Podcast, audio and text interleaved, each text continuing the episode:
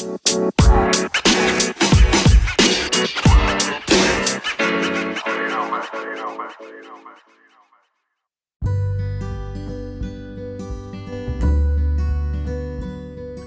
guys. Welcome back to My Thoughts with Kysha Ann. As you may know, this month is Mental Health Awareness Month, and I wanted to shine the light on debunking myths surrounding mental health. In a given year, one in five adults struggle with mental health disorder in the United States. This corresponds to 43.8 million people, or about 18.5% of the total population.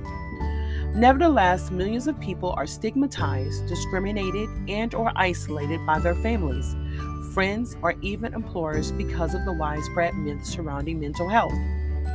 This can make it difficult for a person dealing with a mental illness to recover. Therefore, today we're going to be talking about some of those myths and facts.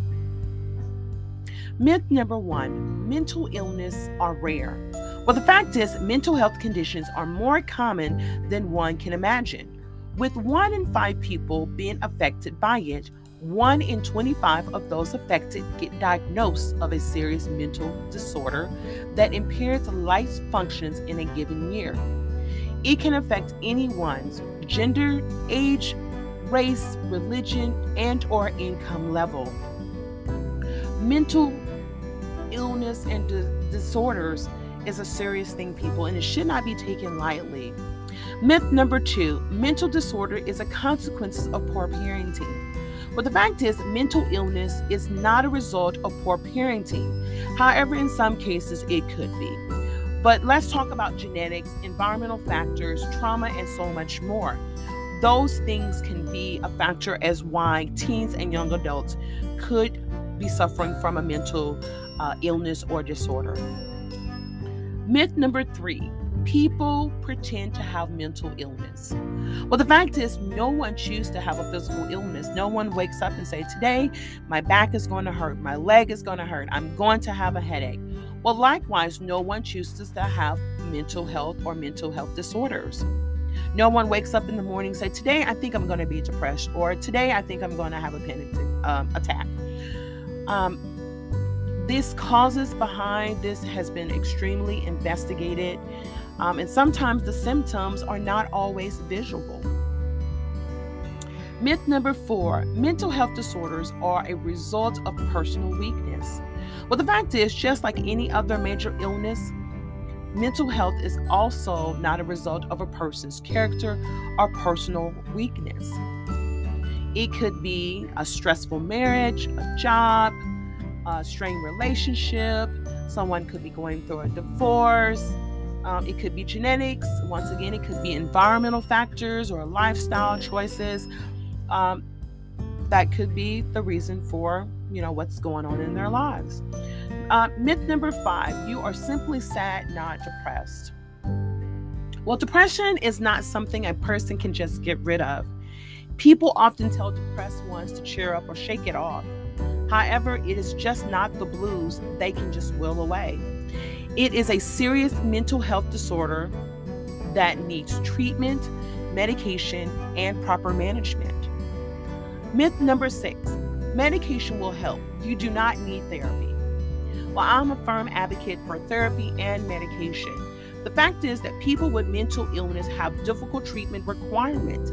They cannot be treated with one size fit all approach. The treatment plan for mental disorder should be customized to suit a person's requirement and medical history.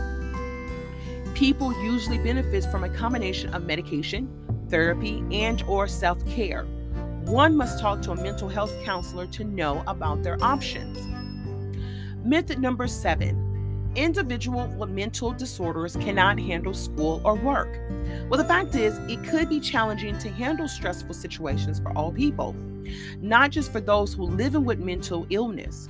However, people with mental illness do have jobs, they do go to school, and they lead an active life in their community. And if untreated, they are usually seen to be doing well. If they're treated, um, like I said, it can it can be managed.